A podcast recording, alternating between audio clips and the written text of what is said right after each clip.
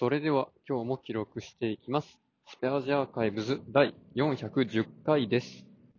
今日は2月11日、時刻は18時ぐらいです。昨日が妻の誕生日だったんですけれども、夜中は雨とかでね、どこも行けなかったりしたので、今日は結構いろんなところに買い出しに行ってきました。それは何をするかというと、この、まあ、今晩にしようか、明日の昼にしようか、ちょっと迷ってたみたいなんですけど、この誕生日のパーティー的な ことをやりたかったたらしく、まあパーティーっていうか、パーティーディナー的な、パーティーランチ的なものを作りたかったらしく、まあ、そのメニューの食材を集めるためでした。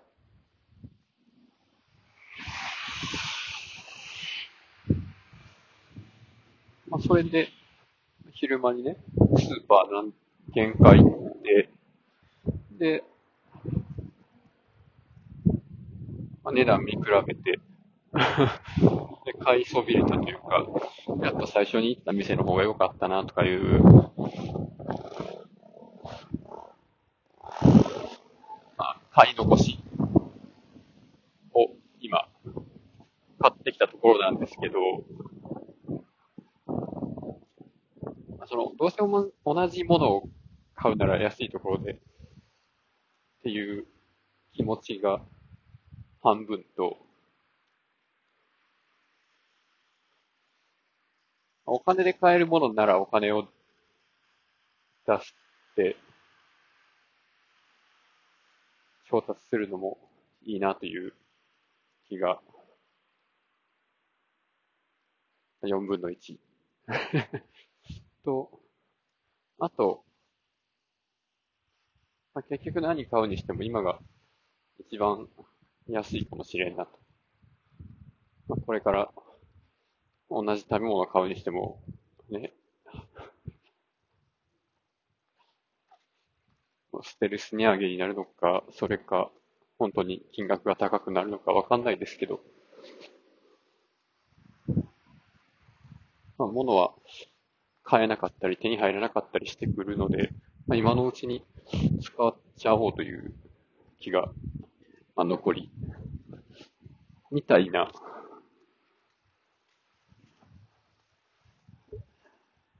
気分で、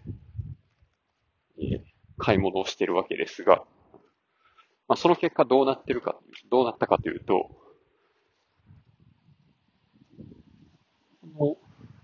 妻と、あ、じゃあこの食材がいる、この食材が欲しいっていう買い物リストに入れていたやつのグレードがちょっと上がりました。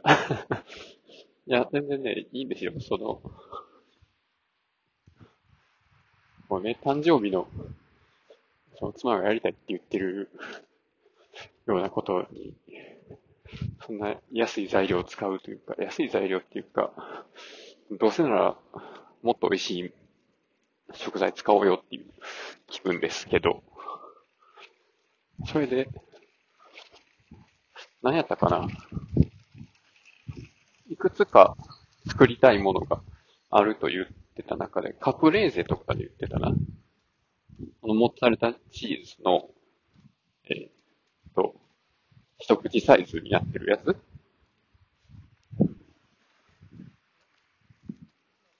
100グラム280円とか、それが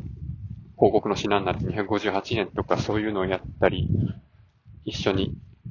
食べるようなミニトマトですね。とか。で、カプレーゼ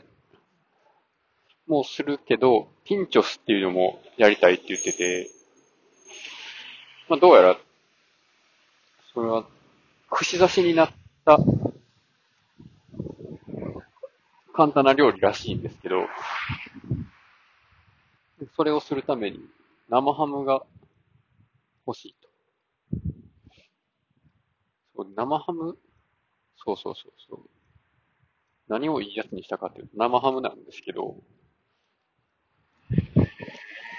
のプライベートブランドの生ハムを買う予定やったところを、タリアから輸入したやつみたいなのにね、ちょっと変えてね、しかも、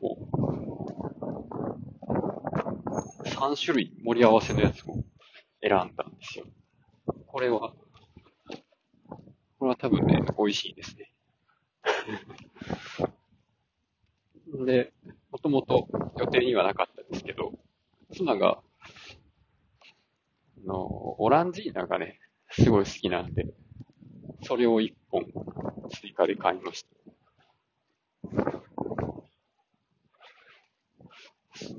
うん。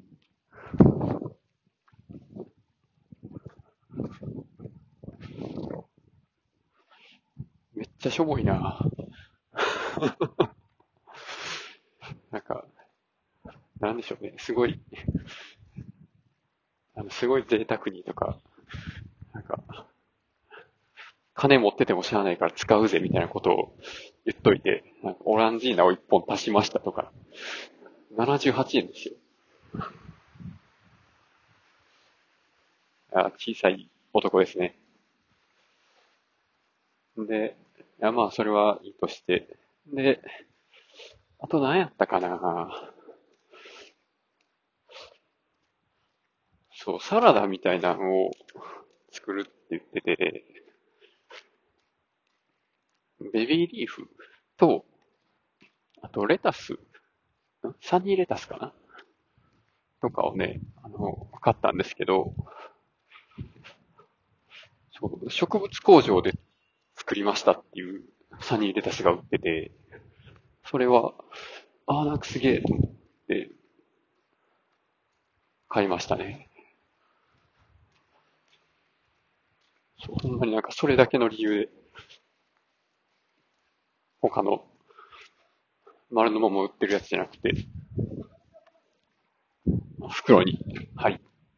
ああ、でもそっか。袋に入ったけど、ってるけど、一応丸のままではあるんか。その株ごと、抜き取って、根っこから引っこ抜いて、袋に詰めたんやなっていう感じの、サニーレタスでしたね。まあ、植物工場で作ったら、それは虫とかの発生がなければ、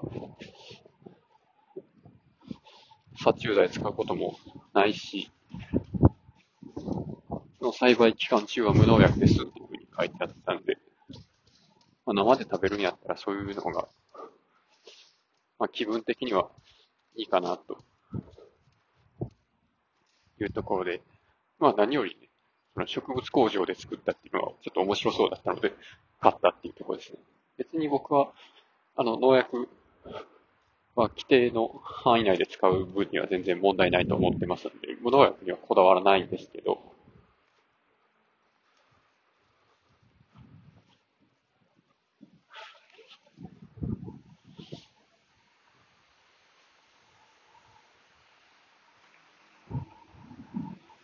農学部で、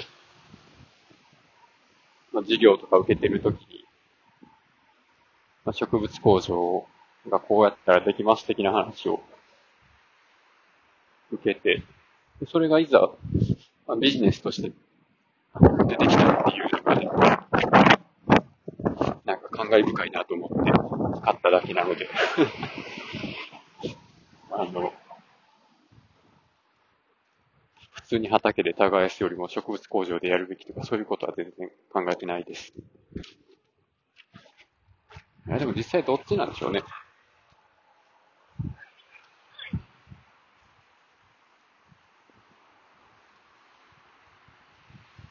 植物工場で野菜を作った方が、まあ、採算が買うぐらいの高値で販売することができたら、製造の原価とか下げれるんでしょうかね。いや、原価は下がらんか。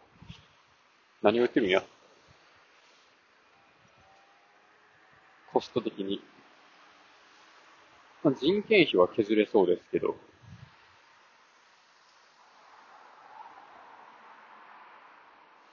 どこまで効率的に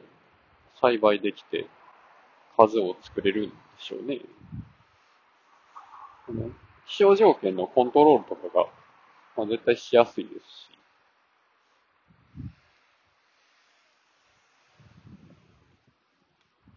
あれか、それの、まあ、環境維持のコストか、電気代、ガス代の光熱費が、まあ、これから上がっていったときに、同じ設備で作ろうとすると、まあ、外の方が安かったりするのかな。まあでも建物を作ってる時点で、それは植物工事は高いですっていうになるし、やっぱ人間が高いか。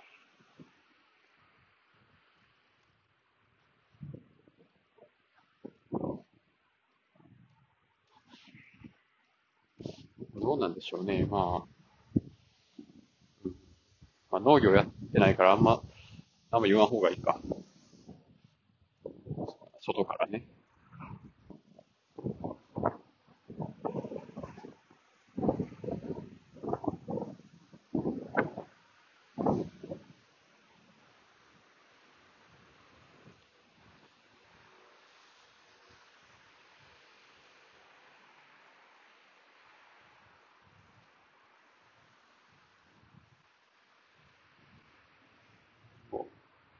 店に並んでる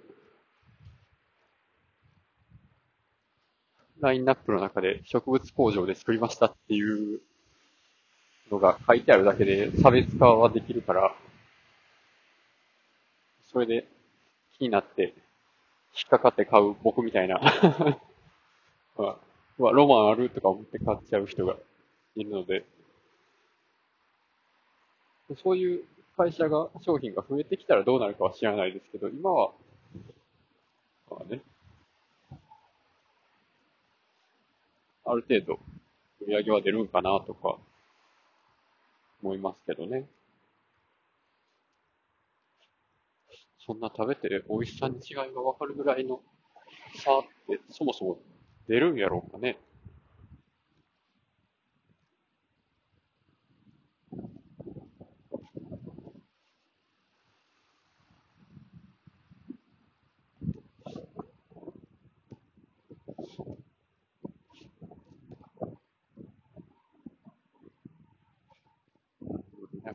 育て方で、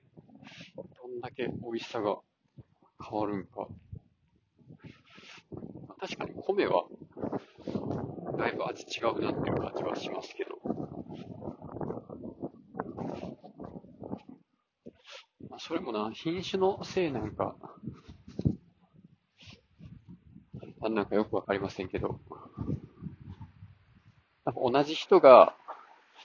めっちゃ頑張って作ったやつと、適当に作った野菜とっていうので食べ比べて、どんだけ味違うんやろうっていうのはちょっと気になります。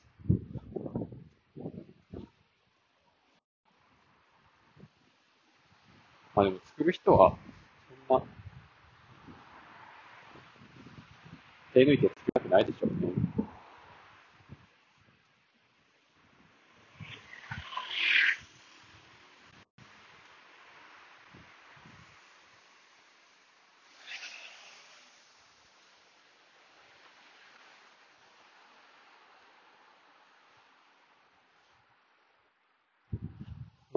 全く話は変わるんですけど、今回もね、これ、ヘッドセットを左側につけて、車道が左側に来るようにずっと歩いてたんですけど、どうかな、これで、ノイズキャンセルの特性がうまく活かせれたらいいんですけど、どうしてもね、あの、大きい音を拾うような時、例えば電車が通ったとか、でかい車が通ったっていう時には、この喋ってることの方もガビガビになっちゃったりするので、その辺のね、兼ね合いが気になるんですけど、でもな、大体、